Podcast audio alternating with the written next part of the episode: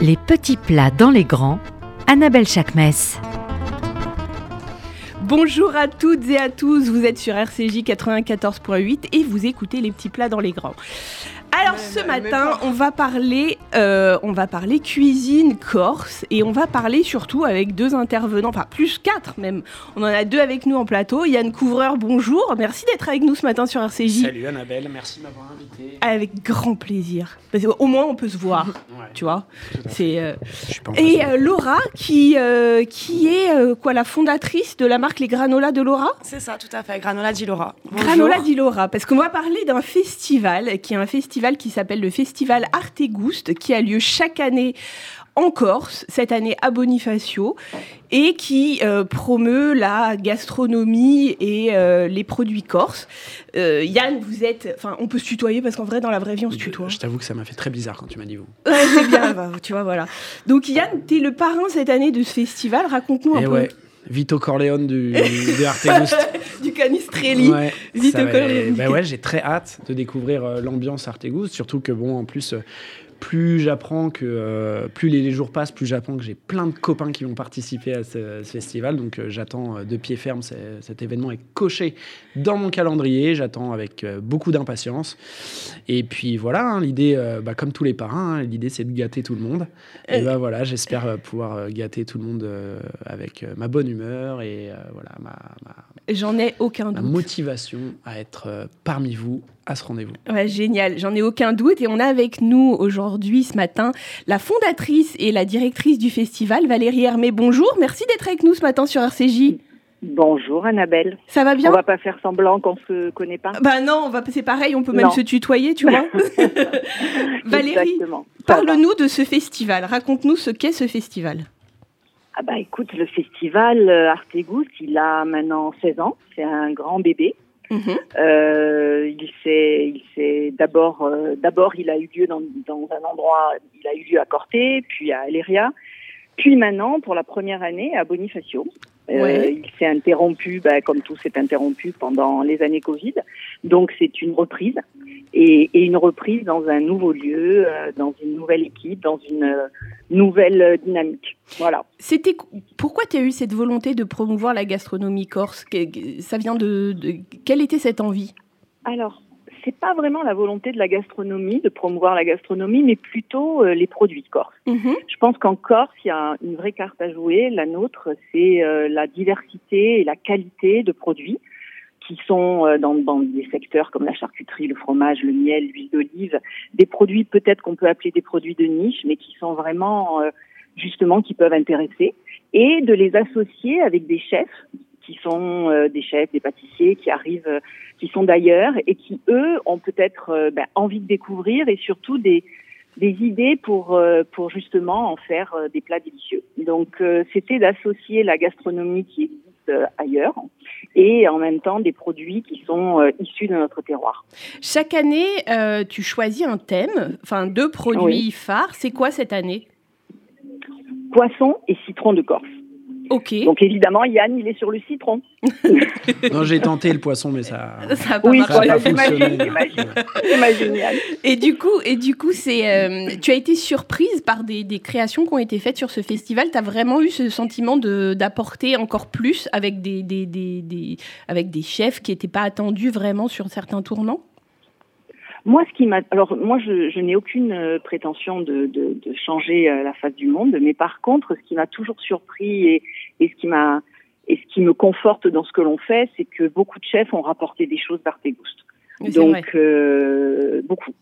C'est d'ailleurs une vraie problématique parce qu'on est d'accord qu'on on leur conseille de partir à vide. Oui, oui, de partir à vide, tu as raison. Mais euh, non, mais qui ont rapporté sur leur table, quoi. Mm. Euh, Anne Souci pique avec de la charcuterie, euh, de- avec. euh, mais ça passe par des choses très différentes. Hélène Darroze avec les couteaux de Simon Tchekali au Conote.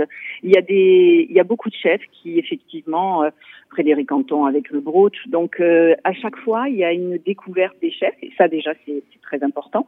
Et après, bien évidemment, il y a des associations qui nous ont toujours surprises parce que bah, c'est la, c'est la création de ces chefs-là qui, qui est vraiment intéressante à observer, ce qu'ils en font de nos, de nos produits. Quoi. Cette année, qui sont les parrains Il y a Yann, bien sûr, mais qui est la Il y a deuxième euh, Yann, qui est donc euh, sur la pâtisserie. Il y a Stéphanie Lequelec, donc sur la partie euh, salée. Oui. Et puis après, il y a, il y a Pierre Hermé, mais Pierre, euh, C'est lui Pierre, le c'est le parrain Vito. de cœur. Le vrai Vito, c'est Le vrai Vito Corleone, c'est Pierre. raison, Yann. Tu as raison, j'ai rien Moi, osé je suis dire, que Michael Corleone, le plus jeune. Bah oui, exactement. tu, es le, fils adoptif. Voilà. Mais euh, donc oui, bien sûr.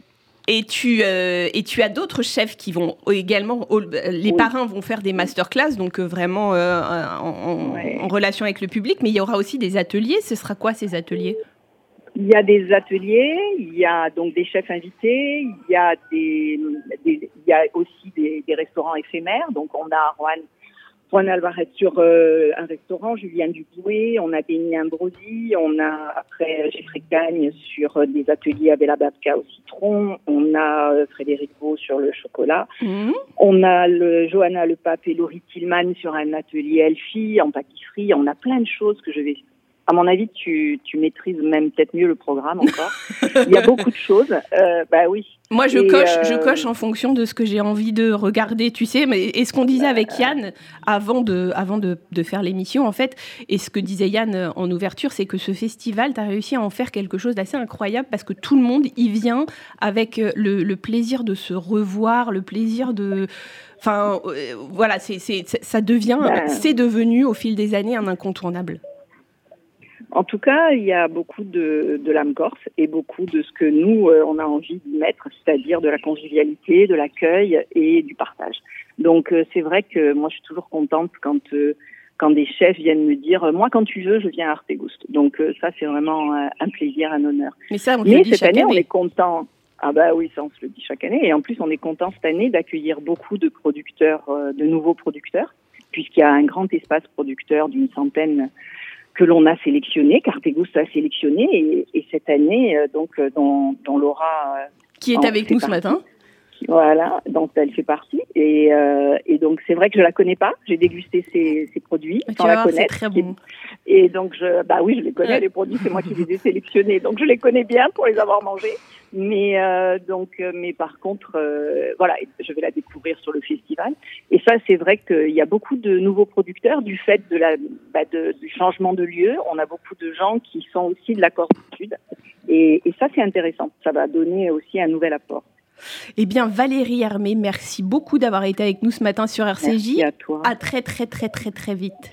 À très vite. 30 avril, 1er mai. On t'attend. Eh ben, avec On grand plaisir. On sera là. Crois bien qu'on sera là. Avec plaisir. On vous embrasse et bisous à Pierre. Merci. À très vite. Salut. Yann, j'ai goûté plein de choses très récemment et je trouve, enfin, moi, je sais pas, euh, toute amitié mise à part, que Qu'est-ce que tu vas me raconter? Non, j'ai été, j'ai été éblouie par plein Ah, de trucs. ça Et va. tu me connais, je suis pas sympathique normalement dans la vraie vie. J'ai trouvé que ton travail autour de la noix de pécan, en fait, Ouais. tu as un vrai parti pris autour de la noix de pécan. Pourquoi avoir choisi d'en faire un des ingrédients essentiels de tous tes gâteaux? Euh, alors tous mes gâteaux, comme tu y vas. Non, mais Euh, beaucoup, ça oui, revient non, beaucoup. En fait, on a créé un peu euh, notre parfum entre guillemets iconique Mm. autour de la noix de pécan, mais pas que. Mm. Euh, on a créé un, un parfum qui s'appelle le parfum Isatis. Donc euh, un parfum. euh, déjà le mot Isatis, ça veut dire quoi? Ça veut dire renard polaire, le renard blanc. Ok. Parce que je trouvais que je, je blanchissais un peu du pelage. Donc il a fallu que je me, il a fallu que je me, re- je me renouvelle un petit peu dans, dans mon offre. Donc voilà, le renard polaire, c'est le renard blanc. Isatis, c'est comme ça qu'on l'appelle dans l'hémisphère nord. Donc c'est voilà la genèse du, du truc. Donc hémisphère nord, noix de pécan. Ouais. Mais par contre, on associe aussi avec la vanille bleue. Alors là, pas du tout hémisphère nord, puisqu'elle vient de la Réunion, la vanille bleue. Et le caramel. Donc en fait, la- le mélange de ces trois parfums créent, en fait, f- font que euh, le, le- le parfum Isatis, c'est ce vanille bleue, noix de pécan et caramel ensemble qui crée une saveur particulière, au même titre qu'on parlait de Pierre Hermé a fait son disparant à l'époque. Moi, j'espère avoir le même succès avec euh, le truc. Mais j'ai trouvé, en fait, et d'ailleurs, c'était l'inspiration, d'ailleurs, ça commence par, par les mêmes lettres, Isparan, Isatis. Mais, euh, je, je- je trouvais que c'était très, euh, très intelligent de Pierre de, de créer un parfum singulier, identitaire, de pouvoir le décliner Bien sûr. et qu'on puisse vraiment l'associer à, à sa marque de pâtisserie. J'ai trouvé que c'était brillant. Et puis moi, j'essaye humblement de, de remarcher sur les traces du maître. Et alors, tu, tu nous parles de, de, de combinaison de saveurs. Là, cette année, sur le festival Artegoust, les deux euh, produits phares sont le citron et euh, Le le, poisson. Ça veut dire que la noix de Donc rien à pécan. voir avec euh. Oui, mais est-ce que, est que la noix de pécan peut se marier avec le citron? Écoute, moi, euh, je suis pas trop fan de ça. Comme les gens qui marient le citron et la noisette, moi, c'est pas quelque chose auquel je suis très réceptif dans la mesure où moi, j'ai toujours imaginé les desserts en deux catégories. Mhm. L'acidité et la fraîcheur d'un côté, la gourmandise et la rondeur de l'autre. Et j'aime pas mélanger les deux. Ok. Donc, je fais toujours, euh, soit on part dans, un, dans une branche, soit on part dans l'autre, mais j'aime pas rassembler les deux parce que je trouve que c'est pas la même chose, Ouais. c'est pas le même but, c'est pas le- la même satisfaction et c'est pas la même recherche. On peut pas tout mélanger. Ben, Non, mais c'est intéressant. on peut. En tout cas, moi, c'est pas dans mon, dans, dans, dans mon ADN. Ok. Voilà. Donc, je- pour moi, je dis non. Voilà. Ok. Mais euh, certains l'ont fait. Il paraît que la noisette et, et- et le citron marchent très bien ensemble. Moi, c'est pas mon délire non plus. hein, je Ben voilà, je trouve que c'est. C'est deux. Ok, deux salles, deux ambiances. Ouais, c'est deux branches. Ok, ça marche. De l'arbre de la pâtisserie. Et donc, on parlait du citron, Mm. mais nous allons maintenant parler du poisson avec Sébastien Rialan, le fondateur de Marigouste. Sébastien, bonjour, merci d'être avec nous ce matin sur RCJ. Ben merci, bonjour à tous. Bon, c'est pareil, toi, on va pas te vous voyez, hein, on est d'accord, on va y aller direct. euh, c'est, on est à la maison, tu vois, il y a tous les copains. Donc, comment ça va, Seb? Ben ça va, très bien, merci. Écoute, Seb, parle-nous un peu de la pêche en Corse. C'est quoi la singularité de la pêche en Corse? Ben, la, la, la pêche en Corse, c'est c'est quand même une pêche qui est axée euh, euh, sur des petites unités, des bateaux de moins de 10 mètres. Mhm. On a plus de 1000 km de côte et euh, on, on- on- compte, on comptabilise à peu près 190 pêcheurs. Donc il n'y a pas de, il a pas de grosse pêche, il y a très très peu de chalutiers. Je crois qu'ils sont, ils sont même pas cinq. Et euh, voilà, et tout se, tout se joue sur euh, sur la qualité du produit, pas sur le quantitatif, mais surtout sur la qualité de, de- des produits pêchés. Et Sébastien, la place du poisson dans la gastronomie corse, elle est comment? Il y a, y a des plats autour du poisson en, Corse? Si, il y a quelques recettes euh, corses. Bon, après, ça, reste des recettes traditionnelles, un peu, rustiques. Il n'y a, pas- beaucoup de choses qui sont faites euh, autour du poisson dans la gastronomie. Mais c'est un, peu, c'est un peu un combat qu'on essaye de mener depuis, depuis 4 ou 5 années et de, de mettre en avant euh, la qualité de, de nos poissons et le, le- le faire connaître, tout simplement. parce que, parce que nous, bah nous toi, toi Yann et, et Laura aussi, vous, on connaît tous euh, la, la marque Marigousse parce que c'est euh, c'est vraiment... Enfin, au-delà de la marque, il y a une vraie histoire autour de... Bah, de c'est l'histoire incroyable d'un mec qui pêche des poissons mais qui aime pas ça déjà. J'attendais. Ça va mon Seb? Ça va, ça va, merci. Et du coup, du coup, c'est ça en fait. Au-delà de ça, de, de cette promotion de, de la pêche et de, de- des produits euh, de la mer Corse, tu as, créé un vrai lien avec les chefs? Euh, Explique-moi un peu. Ben, au départ, euh, moi j'ai créé la, la, la conserverie euh, pour, pour valoriser les produits issus de ma propre pêche et leur apporter surtout une valeur ajoutée parce que je suis axé sur, sur une espèce qui est un peu sensible, qui est le thon rouge et aussi l'espadon. Il y a des quotas de pêche et les quotas sont tellement restreints et forts qu'on ne pouvait plus vivre que de l'activité pêche. Il a fallu trouver une forme de valorisation. Et comment créer des recettes avec des poissons un peu compliqués comme le thon rouge, qui sont des poissons secs ben, je me suis entouré des, des bonnes personnes, de chefs euh, renommés, un peu populaires. Et on a réussi, grâce à eux, à faire des collaborations et sortir quelque chose qui était euh, vraiment assez, assez haut de gamme. Alors moi, j'ai vu passer un truc que je te cache pas, c'est le premier truc que je vais aller goûter sur Artegouste, sincèrement, c'est la rillette d'Amandine. Il y a de la Amandine Chéniaud. Pour, euh, Ouais, ouais. pour nos auditeurs. ah, C'est pas un poisson l'amandine, c'est pas des Eh rillettes ben, d'amandine. euh, c'est des rillettes de quoi? C'est quoi le nom du poisson? C'est de la céréole. La, La céréole à la, à la fleur de non à la feuille de figuier, à l'huile de fe- Ouais, ouais, c'est ça. Alors, Amandine Ça. est partie dans, dans, dans le maquis cueillir de- des feuilles de, de figuier Ah, Moi, ça me donne trop envie ça. avec et, et voilà. Et on a fait une, une rillette euh, assez féminine qui, est- qui est assez super sympa. Quoi. Donc Sébastien, on te retrouve le 30 avril et 1er mai, enfin les 30 avril et 1er mai prochains sur euh, sur on est d'accord? Et oui, Eh bah écoute, à très très vite du coup. ben, merci beaucoup. À très vite. À très vite. Prends soin de toi. Merci. Ciao, ciao. À bientôt. Ciao. Salut Seb. Alors Laura, Laura, moi le granola, euh, je vous cache pas que c'est c'est un truc qui me parle. hein. Je viens de sortir un livre sur les granolas et quand j'ai vu vos granolas sur la liste des nouveaux producteurs Parce que vous, autant Sébastien, c'est franchement, c'est un vieux de la vieille, on l'a toujours connu. Autant vous, vous, êtes, vous faites partie des nouveaux artisans de la sélection d'Artegouste. Oui, c'est ça. Pour la, c'est ma première, euh, la première fois que je le fais pour la 16e édition et je suis très reconnaissante et honorée. Mais avec plaisir, c'est nous qui vous remercions. Et alors, du coup, moi, le- le- la démarche qui a été la mienne par rapport au granola, je pensais pas, quand j'ai fait mon livre, que ce serait euh, aussi euh, attendu. Et euh, moi, ma problématique, elle était plutôt. C'était autour d'une problématique de santé. Pareil. C'est vrai? Alors, C'est racontez-nous. ça. C'est parti de, de ma santé. En 2016, j'ai été diagnostiquée de l'endométriose. Mhm. Donc j'ai voulu me pencher vers une alimentation beaucoup plus saine, euh, sans sucre raffiné, riche en fibres. Et euh, donc l'idée du granola me plaisait, mais je n'étais pas fan de l'avoine. D'accord. Ça me ressemblait pas. Donc je me suis dit, je vais créer ma recette. Et euh, pour la petite histoire, quand j'étais jeune, euh, mes Kellogg's préférés, c'était les Frosties, Ouais. donc la pétale de maïs.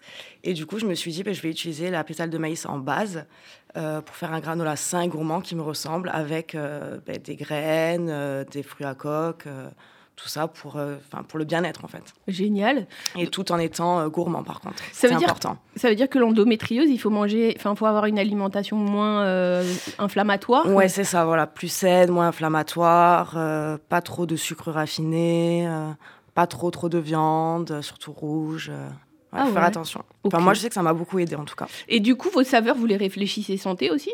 Oui, alors certaines, oui. Euh, alors, il y en a. En fait, j'ai voulu faire deux catégories, donc des parfums gourmands et mettre aussi en, a- en avant euh, les produits corses comme la noisette de Chervonne caramélisée.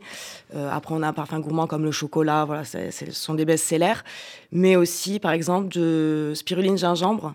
Mhm. Voilà, pour le bienfait de la C'est spiruline. vachement bon ça. Tout à fait, très antioxydant, tout ça. La bête goji et le cranberry, pareil pour ce côté antioxydant. voilà. Génial. Et vous avez du salé, vous n'avez pas que du sucré. C'est ça. J'ai développé aussi du salé, euh, appelé chapelure. Ouais. Donc, euh, basique pour paner euh, poisson, viande, tout ça. Mais qui peut également s'utiliser en topping sur les soupes, les salades, les œufs, les, les gratins. Après, c'est libre à son imagination. D'accord, mais c'est-à-dire que les gratins. enfin, euh, allez plus loin sur l'histoire des salés là, parce que Alors, je- du coup, donc, c'est une chapelure euh, aromatisée. Mhm. Donc, il y en a trois. euh, une thym romarin, une à la népita, qui est une herbe aromatique corse. C'est quel- toujours du- du- de la pétale de maïs? C'est ça, Ouais. toujours de la pétale de maïs, mais elle est plus broyée pour que ce soit Ouais. plus facile pour paner, Pour puis paner. l'utiliser, Mm. tout à fait. Mm. Et une aux noisettes euh, de Tchervion. Euh, et après, donc, on peut l'utiliser par exemple sur un gratin pour faire gratiner euh, un gratin d'aubergine. On le met dessus, on, on passe au four et ça gratine. Ça donne un côté croustillant avec du goût en plus.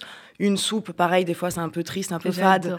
Donc, du coup, on rajoute la chapelure, ça donne du goût et du croustillant.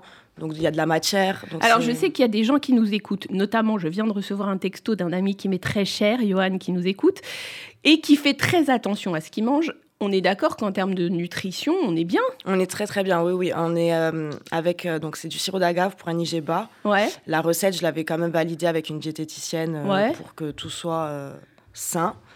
Donc oui, on est très bien. c'est riche en fibres, c'est sans OGM et avec un IGBA. Donc peu de sucre, pas de sucre raffiné. Bah, c'est génial. Bah, les- franchement, Laura, je me, me fait un plaisir d'y goûter très très vite. Yann, c'est une problématique aussi pour toi, le- le- la réflexion autour de la santé aujourd'hui? C'est évidemment un, un cas de conscience euh, collectif. Je pense que maintenant, tout le monde fait attention à ce qu'il mange. Alors nous, quand on est pâtissier et qu'on n'appartient pas à une niche dans la Mhm. façon dont on travaille, c'est-à-dire que moi, je travaille avec du lait de vache, je travaille Mhm. avec de la farine de blé, euh, je travaille avec euh, tous les trucs un peu euh, qui sont un peu mal vus en ce moment, en réalité. C'est pas spécialement mal non, vu, c'est juste qui, que. voilà, qui ou- pas mal vu. T'as raison, c'est pas le bon terme. En plus, je me rends pas service en disant ça. Euh, Non, c'est pas mal vu, c'est un, un- un choix parce que en, en réalité, tous les produits que tu utilises, ils sont dinguissimes. Oui, alors il y a des produits qui sont. Oui, mais tu sais aussi le, le- le- le travail du pâtissier, c'est de travailler un, un produit euh, finalement qui est euh, populaire, mais euh, je veux Mm. dire, voilà, et de le rendre, euh, de le rendre euh, raffiné. Enfin. Oui, oui, je comprends. De, de- de- de le rendre soigné en tout cas et, et- et goûtu. Mhm. Donc euh, c'est aussi ça le travail de, de pâtissier, c'est de transformer.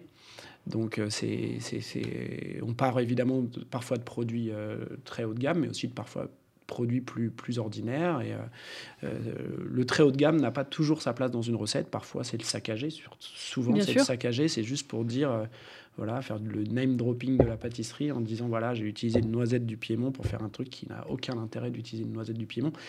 Ça, c'est aussi ça l'important, parce qu'après, au final, bah, vous devez quand même avoir un produit qui tient la route en termes d'accessibilité, de, goût, de tout. C'est une, une, équation. Surtout quand, euh, comme moi, vous voulez être euh, un pâtissier euh, dit accessible à tous et plutôt populaire. Alors en même temps, tu es accessible à tous, mais j'ai le sentiment que... Mais c'est comme Laura, en fait. On a aujourd'hui affaire à des produits qui sont quand même hyper bien euh, réfléchis et travaillés. Mm. Et euh, quand tu me dis euh, je vais être accessible à tous, tu éduques les gens aussi. Parce qu'on on est face à des trucs qui sont quand même d'un niveau... je suis désolée, mais tu vois, le, que, ce soit la galette des rois que tu as fait, elle est... Enfin, moi, c'est la meilleure que j'ai mangée cette année. Et le roulé... tu as fait un roulé aux noix de pécan, pareil. Qui sont cousins. Hein oui, oui, qui sont cousins. C'est Isatis, en fait. J'ai l'impression que tu aimes bien. Euh, ah non, mais en fait, alors je vais te dire, on a une amie en commun, Nathalie mhm. Franco, qui, euh, qui m'a fait goûter cette galette. Et, euh, et en réalité, on en a beaucoup discuté parce que utiliser la noix de pécan, c'est pas si singulier. Enfin, si c'est singulier, c'est pas si. c'est un vrai parti pris, quoi. En, fait, la, noix de pécan, elle fait pas partie. Moi, je, je fonctionne aussi. Alors, puisque je parle un petit peu de mon, fonctionnement euh, du, euh, mmh. créatif, mmh. moi je fonctionne avec des ronds et des cœurs, donc, enfin des, euh, des, ronds qui s'élargissent. Alors explique-nous parce que ça c'est passionnant. Non mais voilà, il y a des familles de produits qui plaisent à coup sûr aux gens. C'est-à-dire? Vanille, chocolat, noisette, citron, premier cercle. Ensuite, il y a un deuxième cercle autour où tu vas trouver la fraise, la framboise, le citron, euh, enfin ces choses-là, tu vois. Et plus tu écartes, tu vas retrouver le marron, et puis plus ça va, et plus tu vas vers des choses plus, plus, exotiques, et qui sont donc clivantes. Tout à fait. Voilà. Et donc, en gros, la noix de pécan, elle va se situer un peu plus loin dans cette euh, hiérarchie. Mais tu l'as rapprochée avec le... Non, je, moi, je ne modifie pas cette hiérarchie. Mais par contre, je sais que les clients, quand ils rentrent chez moi, ils viennent pour se réconforter avec des parfums qu'ils connaissent. Ils sont finalement assez peu à se dire, moi, je vais aller vivre une expérience. C'est pas comme au restaurant. tu dois les séduire parce que, parce que tu as dans la vitrine. Et ils viennent chez toi pour se réconforter, pas pour vivre une expérience épicurienne. C'est ça, s'adresser au plus grand nombre. S'adresser au plus grand nombre, c'est avant tout de dire, bah voilà, moi, j'ai le produit qui va vous réconforter, qui va vous faire du bien et vous n'avez vous pas besoin de réfléchir, vous avez pas. C'est de rester léger. Et on le sait, toi et moi, avant, j'ai fait de la restauration. Oui, La première boutique dans laquelle j'ai travaillé, c'est la mienne. Donc avant, je construisais des expériences gustatives. Euh, au travers d'un menu ou pas d'ailleurs, mmh. et les gens se laissaient porter et, et emporter. Mmh. Et euh, là, c'est l'inverse. C'est-à-dire que tu, as une vitrine, tu présentes tes produits et les, clients vont venir naturellement vers, ces produits-là. Alors que quand tu es en restauration, c'est toi qui, qui, Tu peux les surprendre, tu peux aller les jouer, vers, les emmener sur un produit qu'ils n'auraient jamais choisi mmh. et les surprendre. C'est très différent en fait. Mais tu gardes une base qui leur est connue en fait. Bah, J'essaye surtout de, de, de, de, de, pas les faire attention trop. avec l'audace parce que les coups d'audace, souvent, c'est Ah oui, c'est bien, mais je vais quand même prendre le, la chouquette à vanille. Voilà, c'est ça en fait la problématique, c'est que derrière, il y, a, une entreprise quand même qui doit tourner, donc il faut quand même euh, être, euh, être séduisant. Et voilà, finalement, les clients sont pas si épicuriens que ça. Ils sont surtout euh, dans le réconfort. Voilà. Aujourd'hui, mon rôle, il est plus dans le réconfort et moins dans l'aventure que je, où j'ai pu euh, exercer avant. C'est quoi qui t'inspire aujourd'hui? C'est-à-dire que la, la, la, noix de pécan, euh, je comprends, mais qu'est-ce qui va faire que... Trucs, hein. Mais qu'est-ce qui t'inspire? Quelles sont les, les, les, les, choses qui, dans la vie, te font aller vers euh, un goût, vers une, un autre Déjà la saison. La saison guide les choses énormément, puisque, comme tu le sais... je vais, j'ai des, je joue, je joue le côté saison à fond et je joue aussi le côté no colorant. Donc, euh, aucun colorant, même naturel. Mais c'est pas gênant en réalité parce que tes gâteaux. Non, il faut assumer le fait que tes vitrines vont être plus ternes en hiver mm. et, plus, et plus colorées l'été. Mais en fait, voilà, ça s'explique par le fait que la nature donne des produits, on ne transforme pas la couleur. Donc c'est-à-dire que même mm. le colorant naturel, on va pas le prendre puisque en fait, il vient quand même tromper l'œil quelque part mm. et il apporte rien de gustatif à la recette. Donc nous, on n'utilise pas ce produit-là. Euh, le, le, produit qui va tromper l'œil, on va pas l'utiliser. On va assumer ce que la nature nous donne. Donc oui, mes vitrines sont plus ternes l'hiver, plus colorées l'été. Elles vont être plus rouges au printemps, plus jaunes en été. Et, moi, je trouve ça trop cool, en fait. Non, mais tu as raison, tu as raison. Et alors, du coup, l'inspiration, bah, L'inspiration, déjà, elle part de là. Donc, qu'est-ce qui arrive? Moi, j'ai fait un, livre qui s'appelle 12 saisons que tu as. bah, bien sûr, je l'ai. Obligé. Ouais, bah oui. Et puis, du coup, bah, en fait, voilà, ce calendrier, en fait, moi, c'est un peu comme ça qu'articule mon, mon, calendrier créatif. Parce que, euh, voilà, chaque année, euh, à la même époque, euh, arrivent les fruits rouges, les rhubarbes, les, les, choses comme ça. Et puis, les abricots, t'as ouais, un... Bien sûr. Oh là là. c'est trop sympa, en fait, de travailler comme ça. Et puis, du coup, ça me permet aussi de ne pas changer ma carte du tout au tout. Et de changer petite chose par petite chose et à venir apporter ça et, et pas brusquer les gens avec une nouvelle carte tout le temps. Et, voilà, et, en réalité, en, plus de créations qui, sont, qui viennent euh, à, ponctuer ta carte, tu as mm. aussi repris des classiques parce qu'on parle d'abricot, mais, tu as, fait un oranais, mais qui est juste dinguissime. Non, bah écoute, je, moi de toute façon, je pars du principe que les plus belles pâtisseries ont déjà été inventées. Alors c'est pas par fainéantise, mais en fait, je suis tellement attaché au patrimoine pâtisserie, le patrimoine, le patrimoine pâtissier euh, existant euh, que j'aime bien aller le, le, retravailler parce qu'évidemment les modes évoluent, la façon de manger évolue, euh, le, style aussi évolue. Donc euh, voilà, moi je, considère que je suis un pâtissier entre guillemets néoclassique. Donc j'essaye de renouveler un petit peu l'existant à travers de, créations fortes parce qu'elles sont fortes, parce que c'est un héritage et, que moi je tiens vachement à ça. Mais écoute, euh, en tout cas, merci d'avoir été avec nous ce matin. je suis très triste d'arrêter cette discussion, donc tu vas être obligé de revenir parce que c'était passionnant. Quand tu veux, Vraiment, Yann, merci infiniment d'avoir été avec nous ce matin sur RCJ. Plaisir pour moi. Laura, pareil, merci, du fond du cœur. Vous êtes les bienvenus quand vous voulez. À très bientôt, à la semaine prochaine surtout, et je vous souhaite euh, une bonne semaine. Au revoir.